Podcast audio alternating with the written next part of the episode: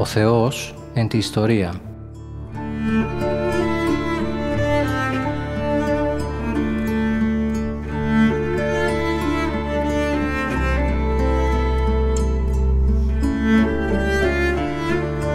Περιδιαβαίνοντας την Παλαιά Διαθήκη με το Μητροπολίτη Γόρτινος και Μεγαλοπόλεως, Κύριο Ιερεμία.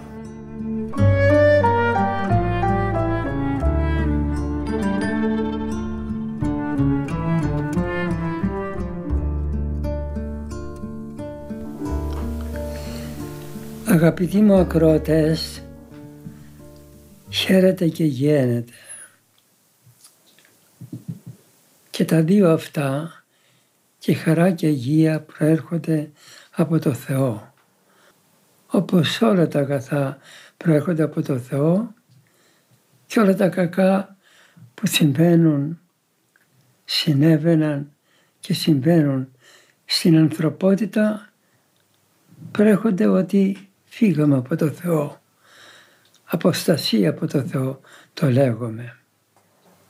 Και έτσι πρέπει να ερμηνεύουμε και το κακό που συμβαίνει στη σημερινή κοινωνία, όχι μόνο στην ελλαδική, αλλά και στην, σε παγκόσμιο κλίμακα, με την ανύπαρκτη μέχρι τώρα ασθένεια του κορονοϊού. Γι' αυτό το καλύτερο φάρμακο, το καλύτερος τρόπος θεραπείας είναι η μετάνοια, η επιστροφή δηλαδή στο Θεό, παράκληση στην υπεραγία Θεοτόκο, χωρίς αυτό να σημαίνει ότι αποθούμε, ότι αποκρούμε τα άλλα μέσα που προσφέρει η επιστήμη.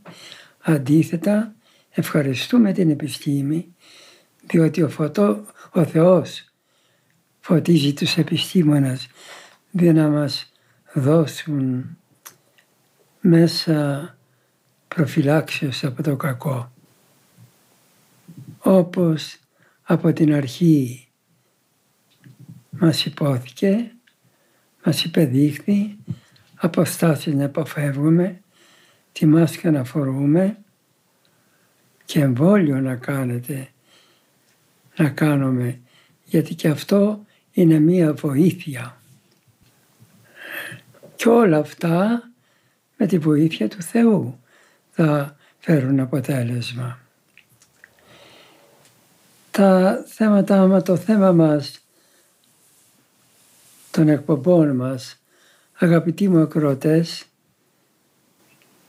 ερμηνεύει τους ιερούς κανόνας.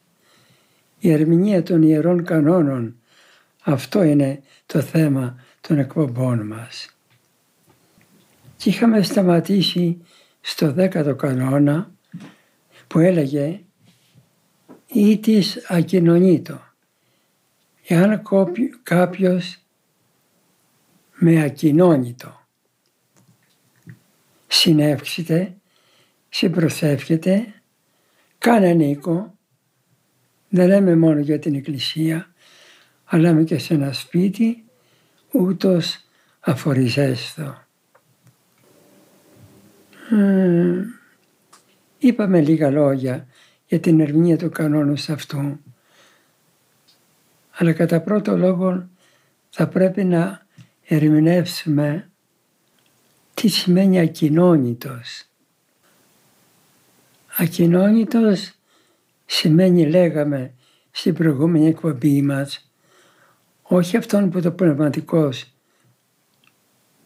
του στέρισε το δικαίωμα, γιατί είναι δικαίωμα για το χριστιανό να συμμετέχει στο τραπέζι του πατέρα του, δηλαδή να παίρνει τη Θεία Κοινωνία. Δεν ομιλούμε για το επιτίμιο που το έβαλε ο πνευματικός, διότι του στέρισε ένα τρίμηνο να μην κοινωνεί ή και τρίχρονο να μην κοινωνεί. Αλλά λέμε ακοινώνητον αυτόν που η οι κανόνες, η Εκκλησία τον έκανε ακοινώνητο με ένα φορισμό και τα λοιπά. Εάν λέει κανείς συμπροσεύχεται κανέναν οίκο με έναν τιούτον αυτός να φορίζεται και ο συμπροσευχόμενος του. Αγαπητοί μου ακροατές, εδώ έχω να, να εκφράσω ένα δικό μου ερώτημα, συγγνώμη, να εκφράσω εγώ θέλω ένα δικό μου ερώτημα ε, σχετικά με την ερμηνεία του κανόνος. Προσωπικά για μένα ακοινώνητος είναι ο ερωτικός. Γιατί δεν έχει θέση στη Θεία Κοινωνία. Βεβαίως δεν μπορούμε, δεν μπορεί ο ιερεύς να κοινωνήσει ένα καθολικό, δεν μπορεί να κοινωνήσει έναν προτεστάντη, έναν μομεθανόν που είδε τη σειρά των άλλων ανθρώπων και αυτός μπήκε στη σειρά, κοινώνησε και αυτός. Τώρα αν δεν το ξέρει ο ιερεύς, δεν το ξέρει, ε, τέλος πάντων δεν θεωρείται αμάρτημα. Αλλά τούτο είναι το, το δύσκολο. Ότι η Θεία Κοινωνία παραμένει μέσα σε οίκον όχι δικό της. Ε, θα φύγει από τον οίκον αυτόν. Δεν νομίζω ότι είναι ερώτημα, όπως και μερικοί δικοί μας χριστιανοί, βαπτισμένοι, πιστεύοντες κατά τα άλλα, αλλά εντελώς, εντελώς αδιάφοροι, πηγαίνουν μια φορά τη Μεγάλη Πέμπτη και κοινωνούν, κοινωνούν μεν, αλλά δεν κοινωνούν. Η Θεία Κοινωνία φεύγει από την καρδιά τους, δεν μπαίνει καθόλου στην καρδιά τους, διότι δεν είναι δυνατόν ο Θεός να ενωθεί με ακάθαρτο. Ο πεντακάθαρος Θεός να ενωθεί με ακάθαρτο. Εδώ όμως έχω να πω, δεν λέει για Θεία Κοινωνία. Λέει για προσευχή, για συμπροσευχή. Κάνε νίκο προσεύξετε, ούτως αφοριζέστο. Εάν δηλαδή κάποιος συμπροσεύχεται στον ίδιο οίκο ε, με κάποιον άλλον μη ορθόδοξον, ερετικών, να φορίζεται και αυτός. Ε, τώρα και εδώ πάλι δεν θα πούμε αυτό που μου ήρθε αυτή τη στιγμή. Αν μία κατοικία στην Αθήνα στο πρώτο όροφο ένα δωμάτιο τον νοικίασε Ορθόδοξος και το παραπέρα άλλο δωμάτιο στον ίδιο όροφο τον νοικίασε Προτεστάτης και ο Προτεστάτης κάνει την προσευχή του στο δωμάτιό του. Ο Ορθόδοξος στο δικό του δωμάτιο. Αλλά αυτό δεν είναι στην προσευχή. Το καταλαβαίνουμε. Να σκεπτόμεθα και λογικά. Αλλά δεν μου λέτε παρακαλώ είμαι θα σε ένα αεροπλάνο και το αεροπλάνο βρίσκεται σε κίνδυνο εκείνη την ώρα. Το αεροπλάνο έχει επιβάτας διαφόρων θρησκευμάτων και καθολικούς και προτεστάντες και μαμεθανούς και ορθοδόξους. Και όταν βλέπουν σε κίνδυνο τη ζωή τους συμπροσεύχονται όλοι μαζί στο Θεό τους. Αυτό δεν είναι συμπροσευχή. Ο Ορθόδοξος βέβαια, να πω το άλλο, ο Ορθόδοξος επειδή ακούει τους άλλους να προσεύχονται, Μαντόνα μου να φωνάζει ο καθολικός, Μωάμετ να φωνάζει ο άλλος, μήπως πρέπει ο Ορθόδοξος να μην προσευχηθεί καθόλου στο δικό του Θεό; Αλλά σε ένα τέτοιο κίνδυνο δεν θα συμπροσευχηθεί.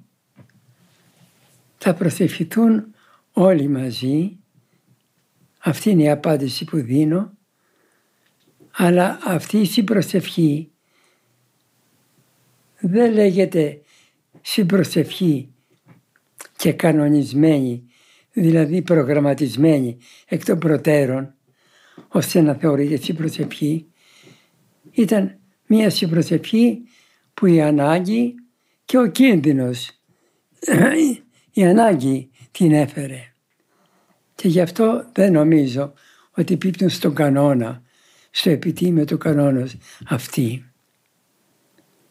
Έχω όμως το άλλο να ερωτήσω. Εγώ ο παπάς κάνω τον εσπερινό μου σε μία εκκλησία, σε μία πόλη, στην εκκλησία κάνω τον εσπερινό, σε μία πόλη τουριστική που την επισκέπτονται διάφορα ξένοι. Και στον εσπερινό μου ή και στη Θεία Λειτουργία ακόμη μπήκε ένας καθολικός. Αυτό είναι στην προσευχή. Ή να σας πω και ένα άλλο ερώτημα που μου ήρθε αυτή τη στιγμή. Εγώ ο αρχιερεύς στη Μητροπολή μου έρχονται πέντε καθολικοί και μου λέγουν ότι έχουμε ακούσει πολλά ωραία πράγματα για τη λατρεία σας και θέλουμε να παρακολουθήσουμε ένα τύπο λατρείας. Το να πάω τους καθολικούς αυτούς, τους πέντε καθολικούς, σε ένα μοναστήρι που ξέρουν ότι κάνουν πιστά έτσι και συνειδητά τη λατρεία, το απόδειπνο. Και θα δουν τις μοναχές στα γόνατα. Και αυτοί πηγαίνουν για να δουν την Ορθόδοξη λατρεία. Αυτό είναι στην προσευχή. Δεν νομίζω είναι στην προσευχή. Γιατί πήγαν για μία μαθητεία. Νομίζω, αγαπητοί μου ακρότες, αν, αν δεν λαθεύω, αν λαθεύω, είμαι έτοιμος να ανακαλέσω το λάθος μου. Αν δεν λαθεύω, εδώ στην προσευχή πρέπει να έχει μια έννοια γενικότερα. Να εννοεί τη Θεία Λειτουργία, όχι μόνο τη συμμετοχή στη Θεία Λειτουργία. Δηλαδή, στο επιτήμιο του κανόνος αυτού πίπτει ο ιερεύς ή ο αρχιερεύς εκείνος ο οποίος τελεί Θεία Λειτουργία και θέλει και ο καθολικός να κοινωνήσει και τον δέχεται ευχαρίστως. Πίπτει στον επιτήμιο του κανόνος αυτού, αφοριζέστο. Γιατί αυτή η καθολική είναι αφορισμένη και είναι εκτός εκκλησίας. Αυτό που να πει αφορίζω. Διαχωρίζω και επομένως συμμετείχε σε θεία κοινωνία με αφορισμένο αφορίζεται, πρέπει να αφορίζεται και ο ιερεύς και ο αρχιερεύς. Τελικά με, μέσα μου δηλαδή από την ετών είχα τοποθετήσει ότι συμπροσευχή τελικά είναι η, θεία, η, η κοινωνία μαζί με τον, με τον ερωτικό.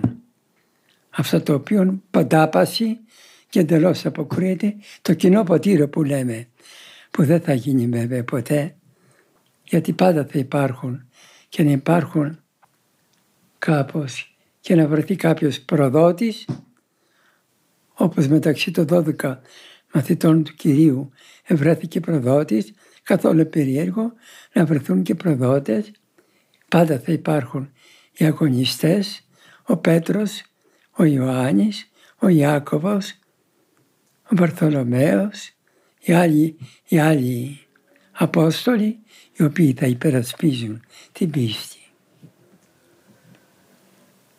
Ο εντέκατος κανόνας μας λέγει ή της καθηρημένο. Εάν κάποιος με καθηρημένο κληρικόσον,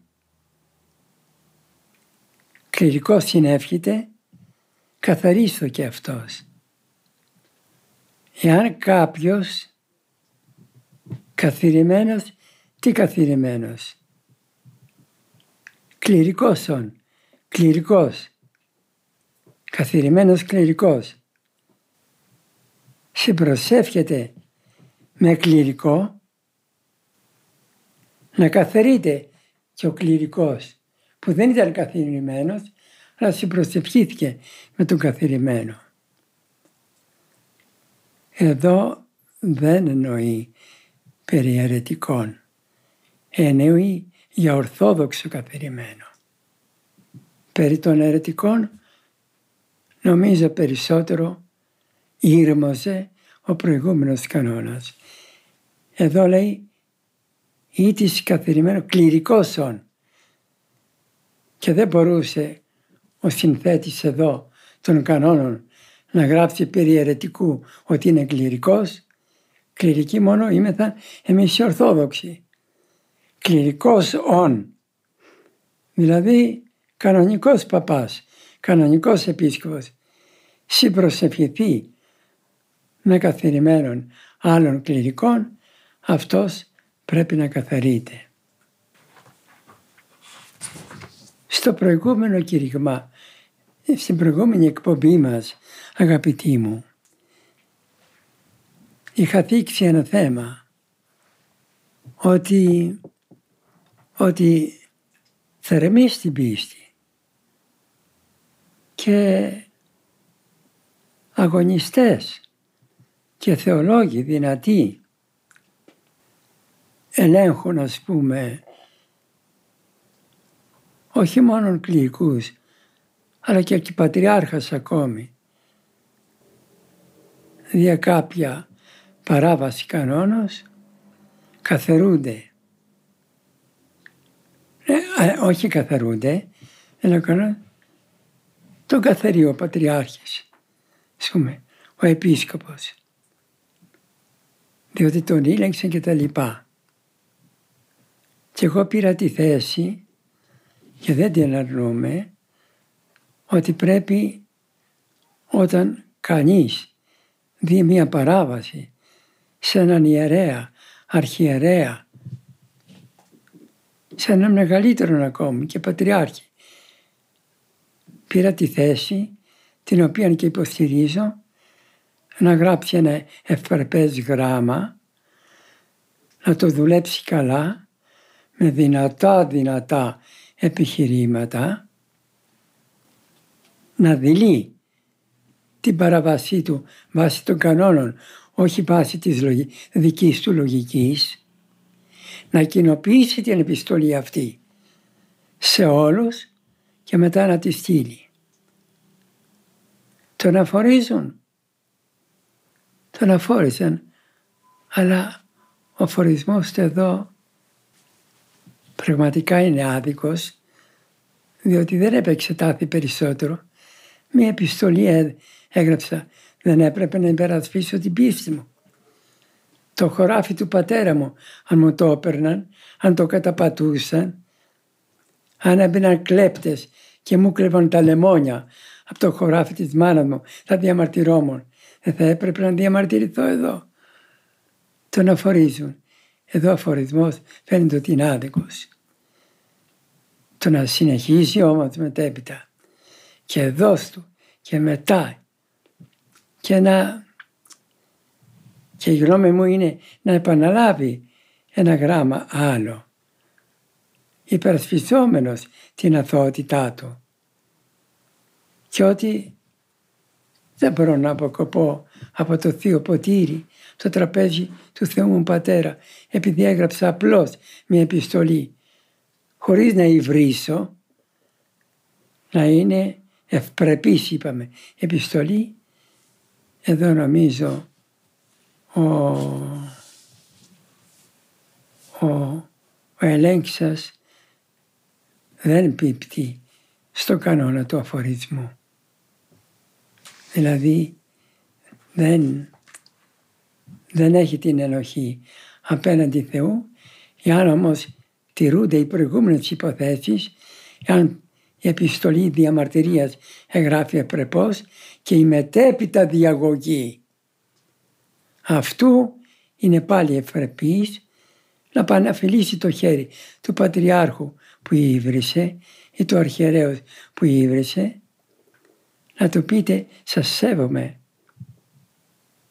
ακαριότατη και τα λοιπά αλλά, αλλά δεν μπορούσα με συγχωρείτε η συνείδησή του μου το έλεγαν ερώτησα και το πνευματικό μου και άλλους πατέρες και πήρα την ευχή τους και έκανα το βήμα αυτό. Εγώ όμως σας σέβομαι και προσεύχομαι για εσάς. Μέχρι εκεί δίνει, όχι μόνο δεν αμαρτάνει, αλλά δίνει μάθημα ευπρεπίας, συνετού και Αγίου Πνευματικού μέσα, αγωνιστού μέσα στην Εκκλησία μας. Αγαπητοί μου ακροατές, δεν έχω το χρόνο για άλλο κανόνα, αλλά να διαβάσω μόνο τον επόμενο δωδέκατο κανόνα και θα τον ερμηνεύσω στο άλλο μάθημά μας, στην, στην άλλη ενότητά η εκπομπή μας. Η άλλη εκπομπή λέει, εάν ένας κληρικός ορθόδοξος ή λαϊκός αφορισμένος είναι άδεκτος. Νομίζω είπαμε και θα ξαναπούμε τι είπα να πει άδεκτος.